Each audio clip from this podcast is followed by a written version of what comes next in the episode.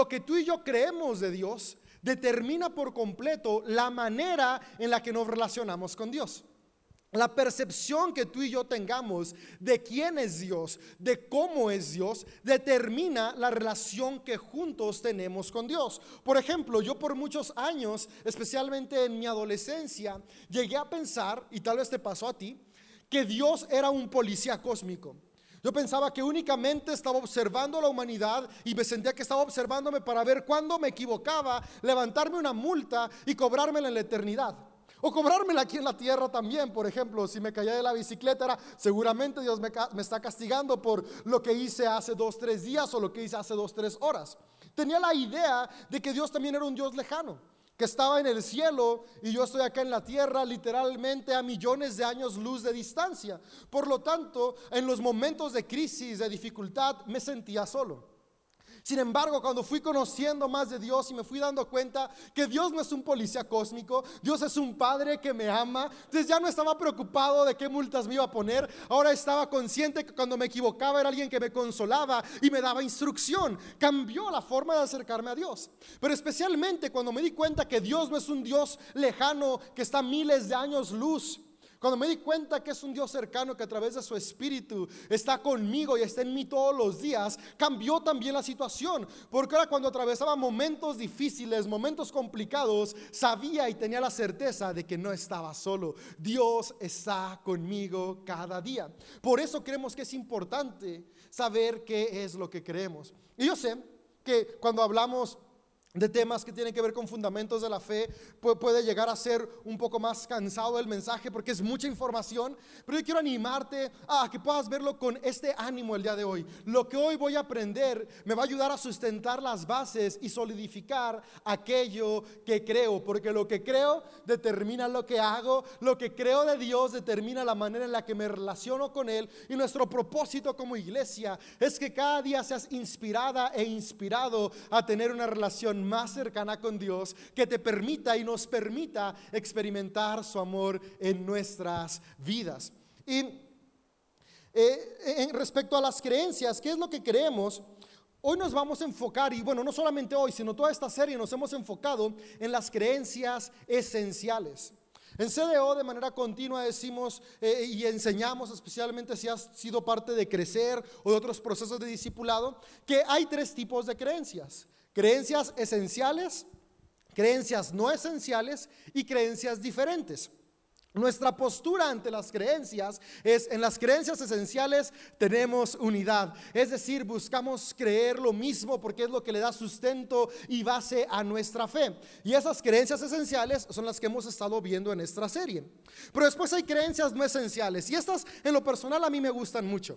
Las creencias no esenciales son aquellas que nutren la iglesia alrededor del mundo. Las creencias no esenciales son las que le dan una característica única y diferente a cada comunidad de fe que existe. Es por eso que en CDO no decimos que hay una iglesia mejor que otra.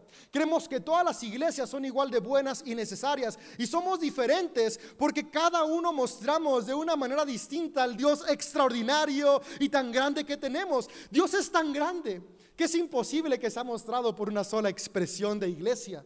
Es por eso que creemos que las creencias no esenciales, esas diferencias entre una comunidad y otra, son lo que le traen diversidad al mundo y permite que distintas personas puedan conectar en distintos lugares.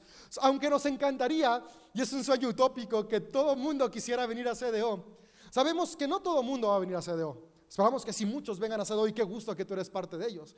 Pero sabemos que otras personas necesitan a Cristo también y otras comunidades de fe los están alcanzando. Por eso en CDO valoramos y amamos cada expresión de iglesia, porque aunque son diferentes en lo no esencial, en lo esencial mantenemos unidad. Pero hay también creencias diferentes. Hay personas que creen muy distinto a nosotros e incluso a otras iglesias que también se denominan cristianas. ¿Y cuál es la postura de CDO ante las creencias diferentes? En CDO no rechazamos ni criticamos al que cree diferente. En CDO amamos a los que creen distinto porque seguimos el ejemplo de Jesús.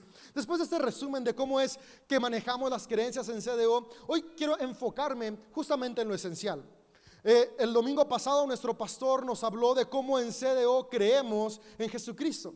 Sabes, una de las creencias esenciales de la fe cristiana es que creemos en Jesucristo como nuestro Señor y Salvador. Creemos que Jesucristo vino a este mundo, vino porque el Espíritu Santo gestó en María, aún siendo virgen, a Jesús. Jesús nació de María y después Jesús vivió en este mundo modelándonos cómo amar padeció a causa de mostrarnos su amor, porque el amor siempre es contracorriente, pero a Jesús no le importó lo que tuvo que padecer por amar a todas y todos, porque Jesús vino a modelarnos una vida de amor. Bueno, no solamente eso, sino que Jesús modeló como era una vida de amor. Esa vida de amor lo llevó a la cruz, murió por amor por toda la humanidad, pero después al tercer día resucitó de entre los muertos.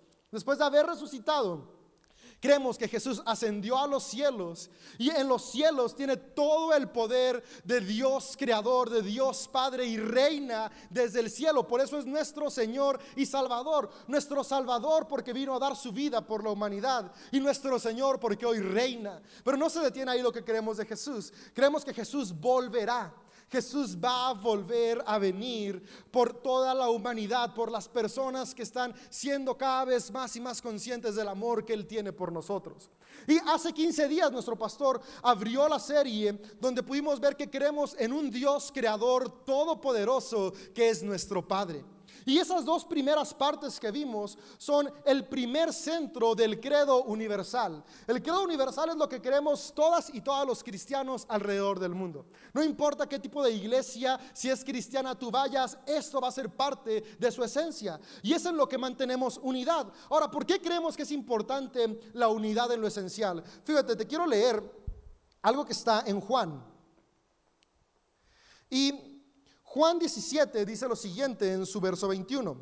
Es Jesús orándole al Padre.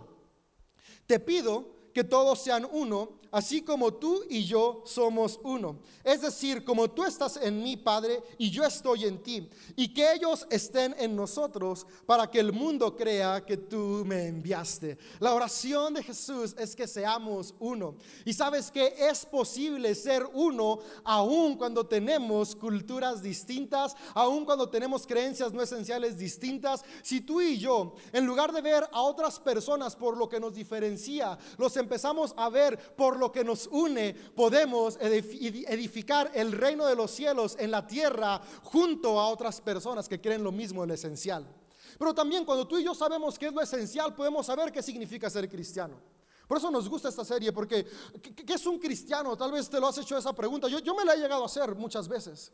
Y esta serie resume, un cristiano es alguien que cree en Dios como Padre, Creador, Todopoderoso. Un cristiano es alguien que cree en Jesucristo como la imagen visible del Dios invisible que vino a este mundo a dar su vida por nosotros, que murió, resucitó, reina y volverá. Y un cristiano es aquel que cree en el Espíritu Santo y su obra en nuestras vidas. ¿Cómo obra el Espíritu Santo? Obra a través de la iglesia, obra a través de la comunión, nos trae convicción de pecado y nos perdona, nos trae la la, manera de ser conscientes que podemos tener una nueva vida y no solamente una nueva vida aquí en la tierra, sino una vida en la eternidad. Eso resume lo que es ser cristiano. Si tú crees eso, eres cristiano. Todo lo demás que está fuera de eso son creencias no esenciales. Ahora, importantes, sí, porque le dan identidad a cada comunidad de fe.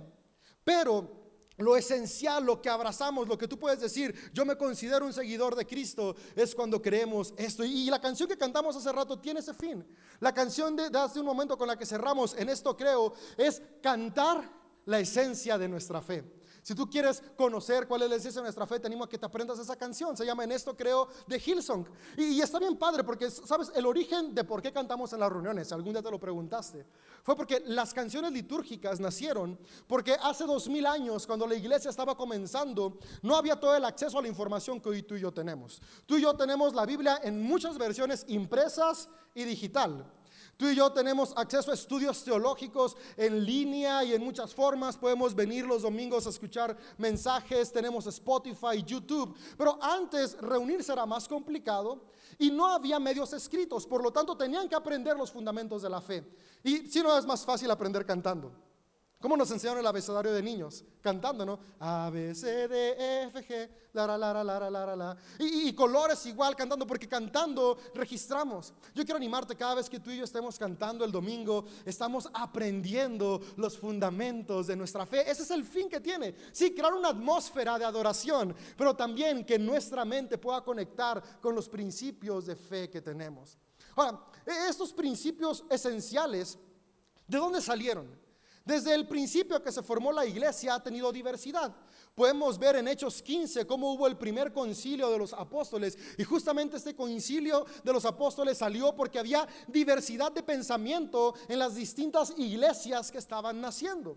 Y cuando se juntaron llegaron a una conclusión de en qué iban a mantener unidad. Porque siempre se ha buscado que haya diversidad, pero dentro de la diversidad mantengamos unidad en lo esencial. Y de esa misma manera, durante los siguientes 400 años en los que se fue formando la iglesia, de manera constante, los líderes de la iglesia de alrededor del mundo se juntaban en concilios para poder recordar una y otra vez, sí, tenemos diferencias no esenciales, pero esta es nuestra, nuestra unidad, esta es nuestra creencia esencial en la que todos nos mantenemos igual, lo que nos da la identidad de creyentes, de seguidores de Jesucristo.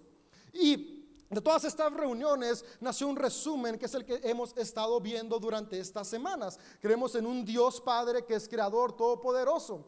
Creemos en Jesucristo, Hijo de Dios, como ya te dije hace un momento, que vino a este mundo, murió, resucitó y hoy reina y volverá. Y cierra el creado universal diciéndonos que creemos en el Espíritu Santo.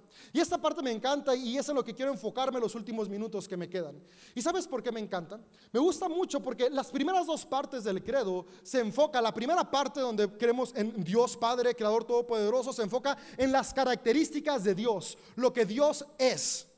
Después la segunda parte del credo, donde vemos la persona de Jesucristo, donde vemos a la imagen del Dios invisible siendo visible a los seres humanos, nos presenta la manera en la que Dios se relaciona con nosotros, lo que Él hace por nosotros. Primero vemos lo que Dios es, después lo que Dios hace por nosotros, y la tercera parte que vamos a ver hoy es cómo no solamente Él hace algo por nosotros, sino que nos hace partícipes de lo que Él está haciendo, nos hace parte de su plan, nos incluye, y esa es la parte que más me gusta porque nos permite darnos cuenta que no es un Dios lejano o no es solamente un Dios que vino y se fue, es un Dios que siempre está con nosotros y nos invita a participar juntamente con Él de su plan. Y hoy vamos a ver qué es lo que creemos sobre Dios como Espíritu Santo. Y, en, el, en el credo podemos darnos cuenta cómo hay, distintas fases que pudieron ir identificando sobre la importancia del Espíritu Santo en nuestras vidas y cómo actúa y qué es lo que creemos de Él. Quisiera nada más comenzar leyéndote para, cerrar esta parte de, cómo, cómo, creemos en el Espíritu Santo de manera global universal en la iglesia, leyéndote Juan 14, 15 al 17. Y Juan 14 es un preámbulo a lo que leí hace un momento de Juan 17. Y toda esta parte sucede en una cena que tiene Jesús con sus amigos y les está contando, les está haciendo un resumen de la misión que ellos van a tener. Y Juan 14 dice, Jesús hablando a sus discípulos, si me aman, obedezcan mis mandamientos. Ahora aquí yo quiero hacer una pausa. ¿A qué se refiere Jesús cuando dice obedezcan mis mandamientos? Lo dijo en repetidas ocasiones. Amar a Dios amar a todos como a nosotros mismos. Cada vez que tú veas a Jesús diciendo, obedece mis mandamientos, cada vez que tú en las cartas leas que los apóstoles nos invitan a obedecer los mandamientos de Dios, estos son los mandamientos que nos invitan a obedecer, amar a Dios, amar a todos como a nosotros mismos.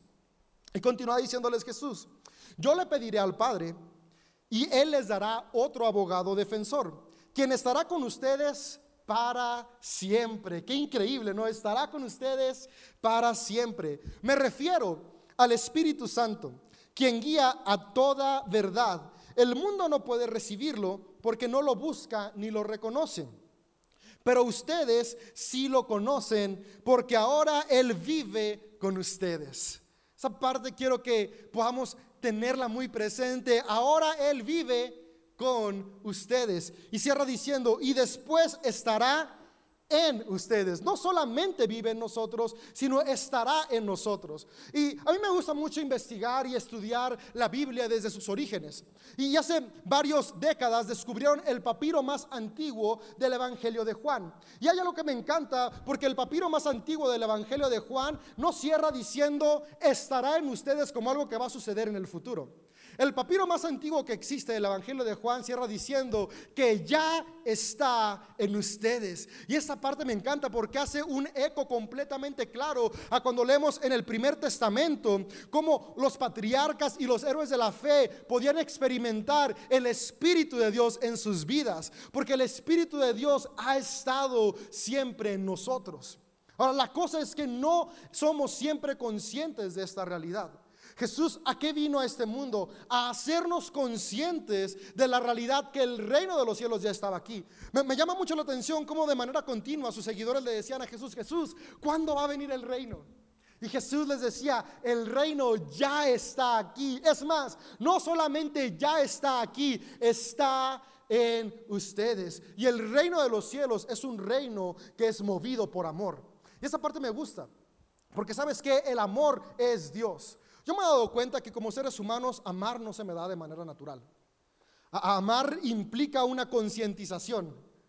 Tengo que ser consciente para actuar con amor. De manera natural, sin pensar, actúo egoístamente. No sé si a ti te pasa igual o nada más yo soy el único con esa debilidad.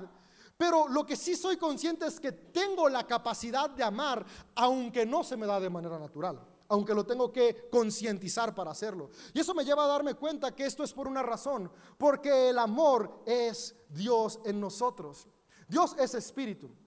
Y si el Espíritu está en nosotros, Génesis 1 dice que desde el principio Dios sopló su aliento de vida sobre la humanidad. Es una referencia a que sopló su Espíritu y el Espíritu de Dios es el que nos tiene en vida cada ser humano. Su Espíritu en nosotros, que es Dios. Y si Dios es amor, por lo tanto que hay en nosotros, amor.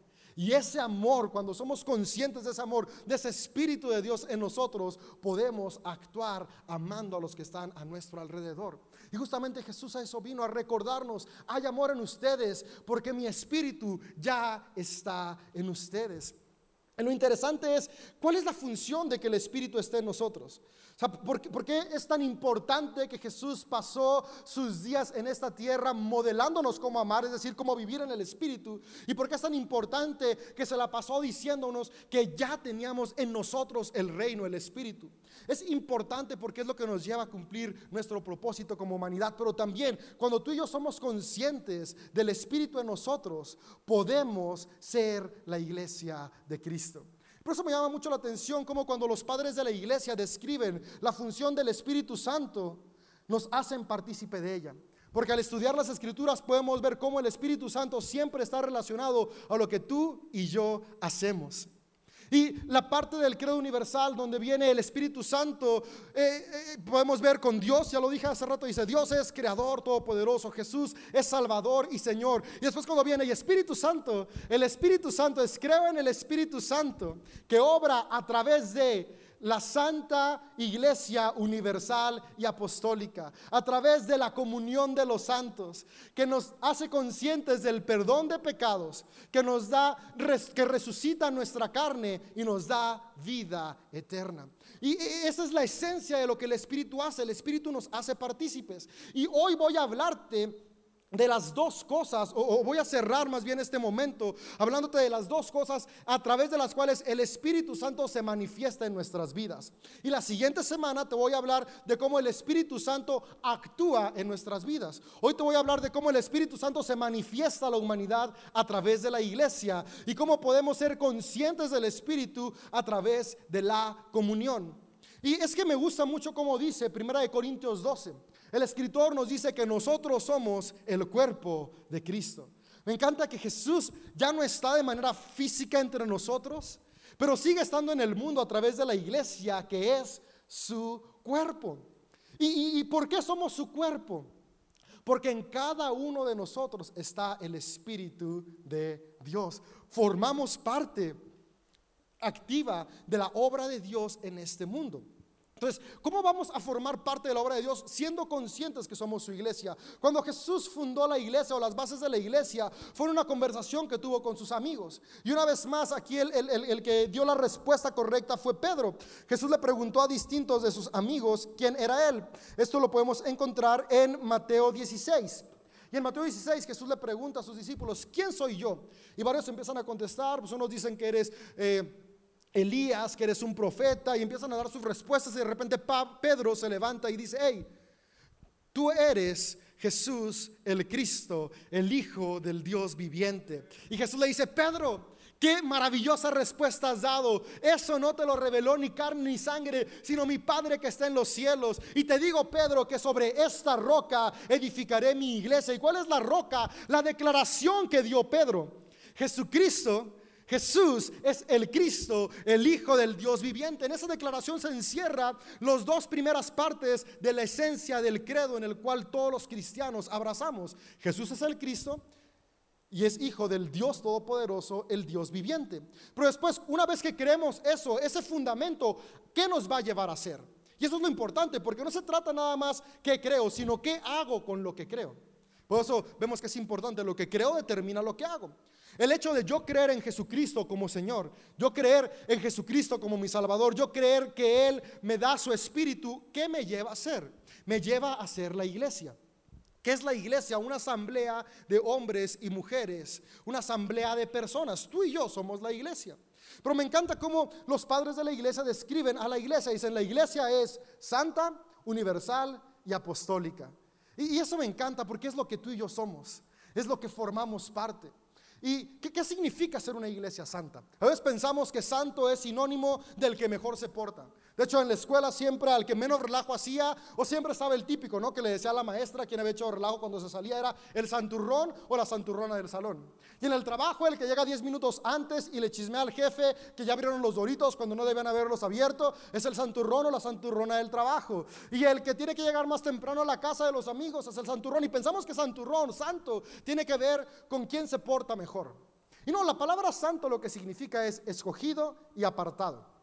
Eso significa la palabra santo. Cada vez que tú y yo leemos santo, significa escogido y apartado. Por eso en las cartas del Nuevo Testamento vemos que constantemente se refiere, le escribimos a los santos de la iglesia en tal lugar. Y tal vez llegas a pensar, uy, todos ahí se portaban súper bien. Luego lees la carta y te das cuenta que no se portaban tan bien. De hecho, cada carta es para corregir algo. Entonces, ¿por qué les dice santos si no se portaban tan bien?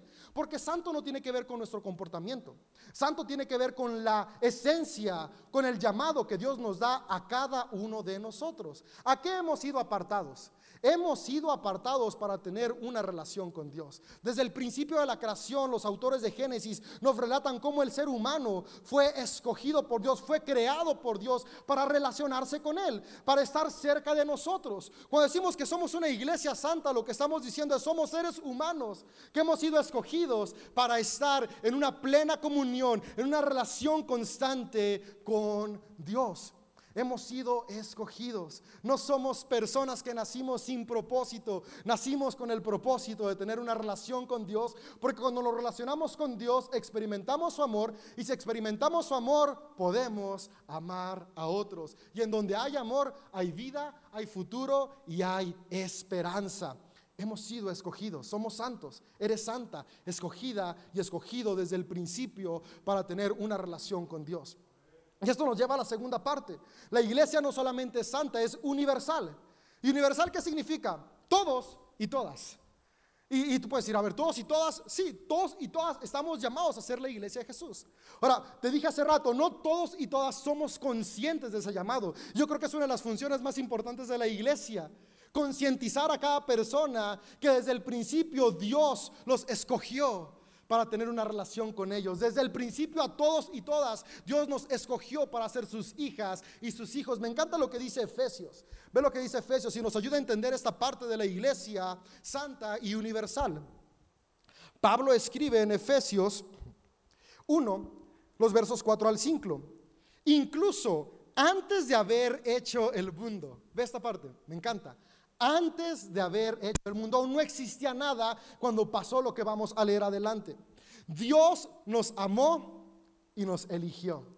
Desde antes de que el mundo existiera, existiera, Dios amó a cada persona. Por eso nos creó para relacionarnos con Él. Desde los primeros hombres y mujeres que existieron en la tierra, hemos sido elegidos y escogidos por Dios. No solamente eso, hemos sido amados y amadas por Dios. Tú que estás aquí, eres amada por Dios, eres amado por Dios. Tú que nos ves en tu pantalla, eres alguien muy amado por Dios. Desde el principio, antes de que existiera el mundo. Continúa diciendo Pablo. Nos eligió en Cristo para que seamos santos e intachables a sus ojos. Santos que recordemos que somos escogidos, intachables, recuerda, obedecemos el mandamiento cual, amar a Dios, amar a todos. Dios decidió de antemano, es decir, de antemano, antes de la fundación del mundo, Dios ya había decidido adoptarnos como miembros de su familia.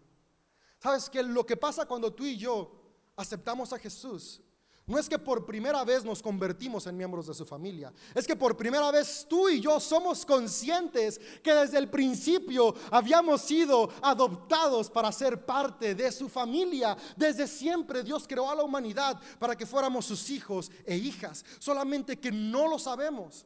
Por una vez que nos damos cuenta, podemos acceder a la realidad increíble que Dios nos ha dado. Desde el principio hemos sido creados como hijas e hijos de Dios. Continúa diciendo, al acercarnos a sí mismo por medio de Jesucristo, Jesucristo vino a recordarnos esta realidad que se había olvidado, pero que no había cambiado. Esto es precisamente lo que Él quiere hacer y le dio un gran gusto hacerlo. Me encanta cómo cierra. A Dios le dio gran gusto desde antes de la fundación del mundo escoger a la humanidad para amarla, escoger a la humanidad para que cada hombre y mujer fuéramos sus hijos e hijas. Qué increíble que esto hace sonreír a Dios. Y ese es el propósito de la iglesia. Estamos acá para recordarle a cada persona, hey, Tú no fuiste creado para vivir sin identidad. Tú no fuiste creada para vivir creyendo que eres e-, efecto del azar. No, desde antes de la fundación del mundo, Dios te amó, Dios te creó, Dios te hizo su hija y su hijo. Y cuando somos conscientes de eso, es que nuestra vida cambia. No cambia porque nos volvemos hijos e hijas. Cambia porque nos damos cuenta que siempre hemos sido hijos e hijas. Y una vez más voy a hablarte de Pedro. Pedro tuvo la revelación de que Jesús era el Cristo tres años después de haber caminado con él. Sin embargo, Jesús siempre estuvo ahí con él. Desde que Jesús llamó a Pedro, Pedro fue discípulo de Jesús. Jesús no le dijo, hey, vas a ser mi discípulo hasta que te des cuenta de quién soy yo. No, no, no, Pedro siempre fue seguidor de Jesús. Porque no se trata de qué hacemos, se trata de quién nos busca y Él vino a buscarnos primero. Pero una vez que Pedro tuvo la revelación de quién era Jesús y pudo ver a Jesús como el Cristo, su vida cambió. Si leemos los evangelios y leemos hechos, podemos ver a un Pedro antes de ser consciente y a un Pedro después de ser consciente. La función del Espíritu Santo es recordarnos que desde siempre hemos sido sus hijas e hijos, porque cuando somos conscientes de esto, nuestra vida tiene un cambio. Es distinta la manera en la que actuamos cuando sabemos cuál es nuestra identidad desde el inicio. No fuimos creados y creadas únicamente para gastar oxígeno. Fuimos creados y creadas para amar a Dios y amar a los demás, porque somos hombres y mujeres que desde el principio hemos sido amados y amadas. La iglesia es santa y universal. Por eso en CEO decimos, todos son bienvenidos. No importa si vas a tardar tres años o diez años o veinte años en creer, siempre tienes un lugar. Porque para el Padre todos y todas son sus hijos y sus hijas. Y cada día nuestra misión va a ser inspirarte a ser consciente de esta verdad. Porque una vez que nos cae el 20 y podemos decir tal como Pedro, Jesús es el Cristo, el Hijo del Dios viviente soy amado y amada, aceptado y aceptada. Nuestra vida cobra un rumbo distinto. Justamente aquí entra la siguiente función de la iglesia. La iglesia es santa, universal y apostólica. ¿Qué significa apostólico? La, cultura nos ha creado una idea de que un apóstol es alguien que está por encima de todos.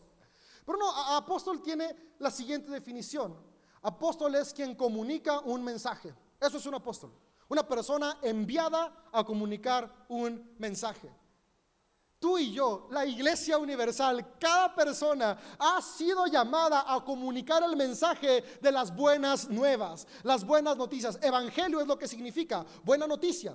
¿Y cuál es la buena noticia? Que Dios te amó desde la fundación del mundo y que tiene esperanza y vida. Te amó tanto que vino en la persona de Jesús a morir por nosotros, resucitó y con su resurrección hoy nos ofrece vida, una nueva vida aquí en la tierra y una vida eterna en lo que viene. Esa es la buena nueva. Y por eso la iglesia es apostólica, porque estamos llamados a en cada momento recordarle al mundo con nuestras acciones y con nuestras palabras que hay un Dios de amor. Tú eres la iglesia.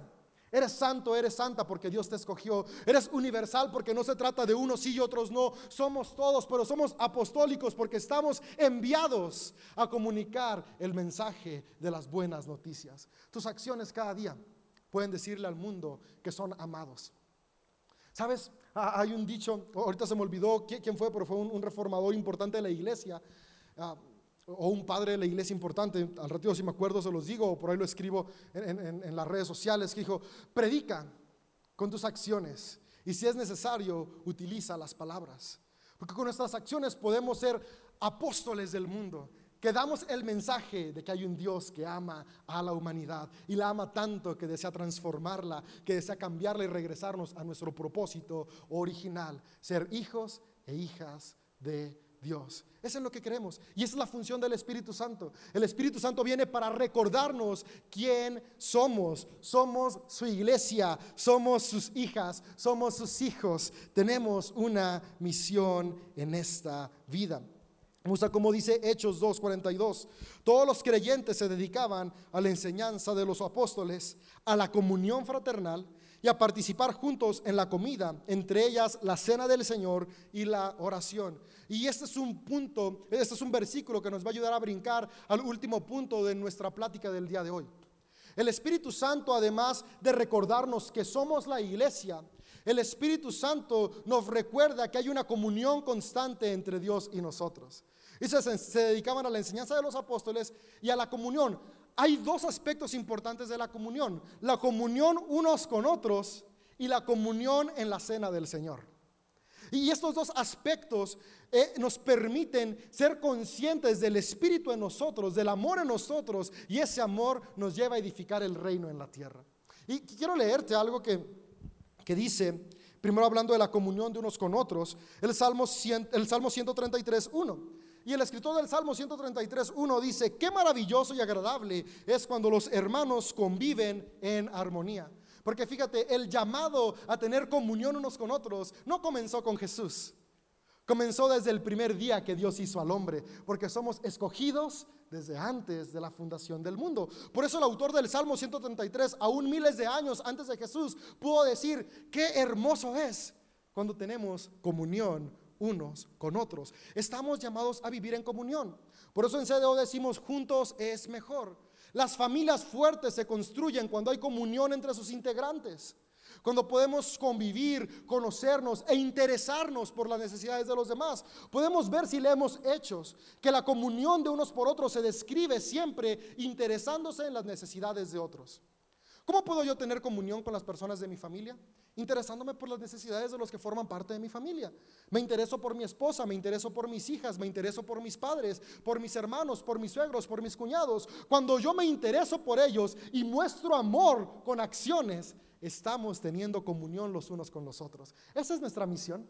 Es parte de la iglesia. El Espíritu Santo es lo que hace, nos une, nos hace un cuerpo, nos hace una familia. Tal vez tú tienes un apellido distinto al que está a tu lado pero tenemos una misma esencia, es que somos hijos de Dios y nos hace una familia y eso nos lleva a interesarnos unos por otros.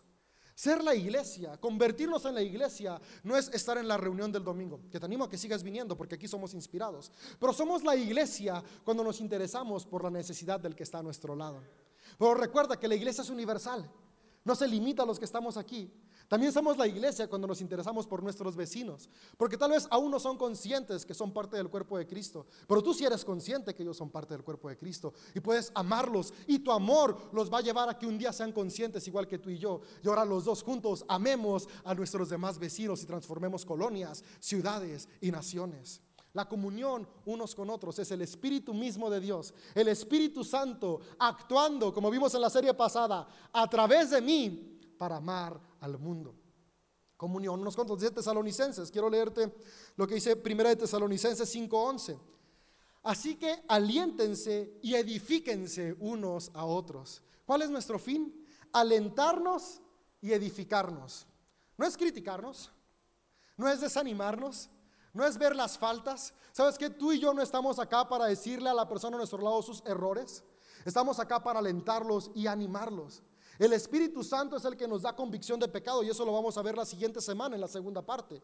Tú y yo no somos los llamados a tener convicción de pecado al que está a nuestro lado. Somos llamados a alentar y edificar, porque cuando alentamos y edificamos estamos siendo la iglesia, hay comunión unos con otros y donde hay comunión hay alegría, hay esperanza, hay vida. Yo te animo a que practiques esta comunión unos con otros, empezando en el núcleo central, tu familia, después tu trabajo, tu escuela, tu iglesia local y juntos seamos el cuerpo de Cristo en la tierra, hombres y mujeres que amamos. Pero después también está la comunión de la cena del Señor y con esto quiero cerrar. La comunión con Dios. Eh, hay comunión unos con otros, pero también comunión con Dios. Ahora, la comunión lo que tiene importante es el sacramento de la comunión. ¿El sacramento qué significa? Ritual que nos acerca a Dios. Eso es ese es el significado de sacramento. Entonces, la comunión, la cena del Señor, es un ritual que hacemos que nos acerca a Dios. Ahora, ¿por qué nos acerca a Dios? Porque nos hace conscientes en el plano material de algo que está sucediendo de manera constante en el plano espiritual. Dios está en nosotros. Pero hay ocasiones que lo olvidamos, especialmente en momentos difíciles. A mí me ha pasado y creo que a ti también. En momentos complicados es difícil sentir cerca a Dios. Es difícil creer que somos amados y que podemos amar. Sin embargo, el fin de la cena del Señor, el fin de la comunión, es justamente este. Hacernos conscientes de manera constante que aún en medio de los momentos más difíciles, Dios está con nosotros. Una de las palabras que se utiliza para referirse a la comunión es Eucaristía. La palabra Eucaristía lo que significa es una actitud de gratitud. Eso significa, viene del griego eucaristé, que es actitud de gracias. Y, la comunión tiene estos dos fines, traer a nuestra vida una actitud de gratitud. Y el segundo fin es traer a nuestras vidas la conciencia de que el Espíritu está en nosotros. Ahora, ¿por qué trae gratitud a nuestra vida? Porque en la, en la comunión recordamos la muerte de Jesús. ¿Qué elementos utilizamos? El pan y el vino. Cuando Jesús instituyó e, e, este sacramento. Fíjense lo que dijo. Voy a leerles Marcos. ¿Y por qué les voy a leer Marcos si está en todos los evangelios este momento? Pues porque Marcos es el evangelio más antiguo. El primer evangelio que se escribió fue el evangelio de Marcos. Y el evangelio de Marcos relata de la manera más cercana lo que sucedió en la última cena. Y lo que dice Marcos es lo siguiente. Aquí se me fue una disculpa, denme un segundito. Aquí está. Mientras comían, es Marcos 14, verso 22. Mientras comían, Jesús tomó un poco de pan y lo bendijo. Luego lo partió en trozos, lo dio a sus discípulos y dijo, tómenlo porque esto es mi cuerpo. Y luego tomó en sus manos una copa de vino y dio gracias a Dios por ella. Se las dio a ellos, los lo bebieron de la copa y les dijo, esto es mi sangre, la cual confirma el pacto entre Dios y su pueblo. Me encantan las palabras que Jesús usa. Dice, esto es mi cuerpo. Jesús no les dice, esto simboliza mi cuerpo. Después dice, esto es mi sangre. Jesús no les dice, esto simboliza mi sangre. Ahora, si, si nos vamos al plano real, no era el cuerpo y la sangre de Jesús. Jesús estaba frente a ellos.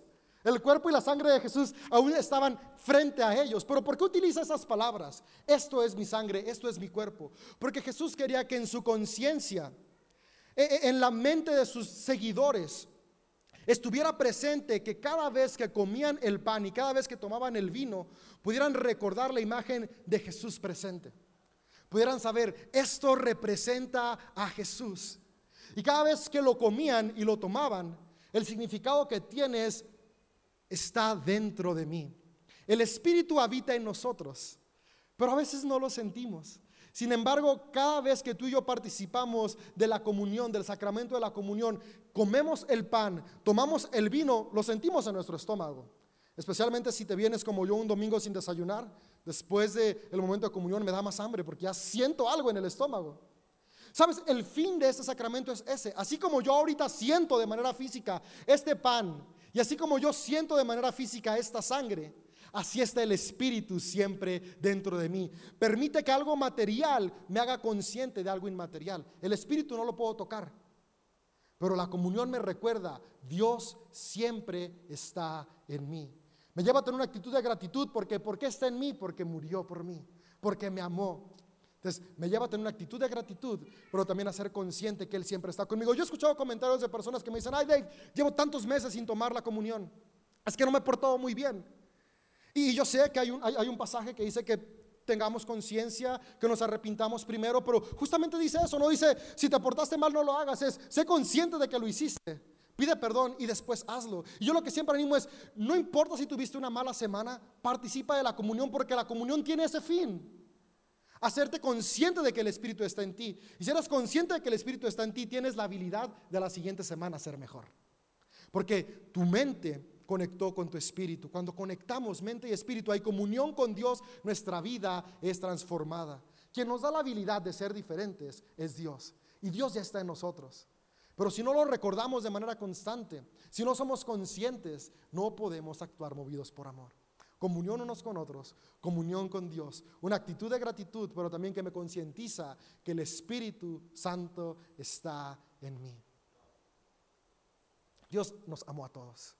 Y hoy quiero que tú puedas ir recordando este. Tenemos un Dios creador, en eso creemos, que es todopoderoso, que es nuestro Padre.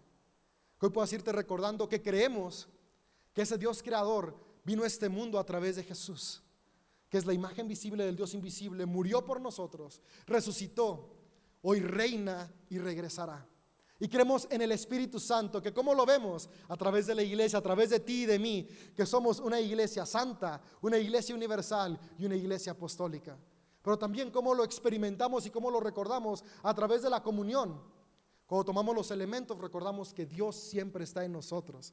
¿Y para qué está en mí? Para que después yo tenga comunión con los demás y esa comunión se va reflejada a través de actos de servicio, actos de amor y actos de interés. El reino de los cielos está en ustedes. Cuando tú y yo tenemos claridad en lo que queremos, podemos transformar nuestro mundo. Mi deseo es ese, que tú y yo podamos sabernos escogidas, escogidos, amadas, amados, con propósito. Dios en nosotros.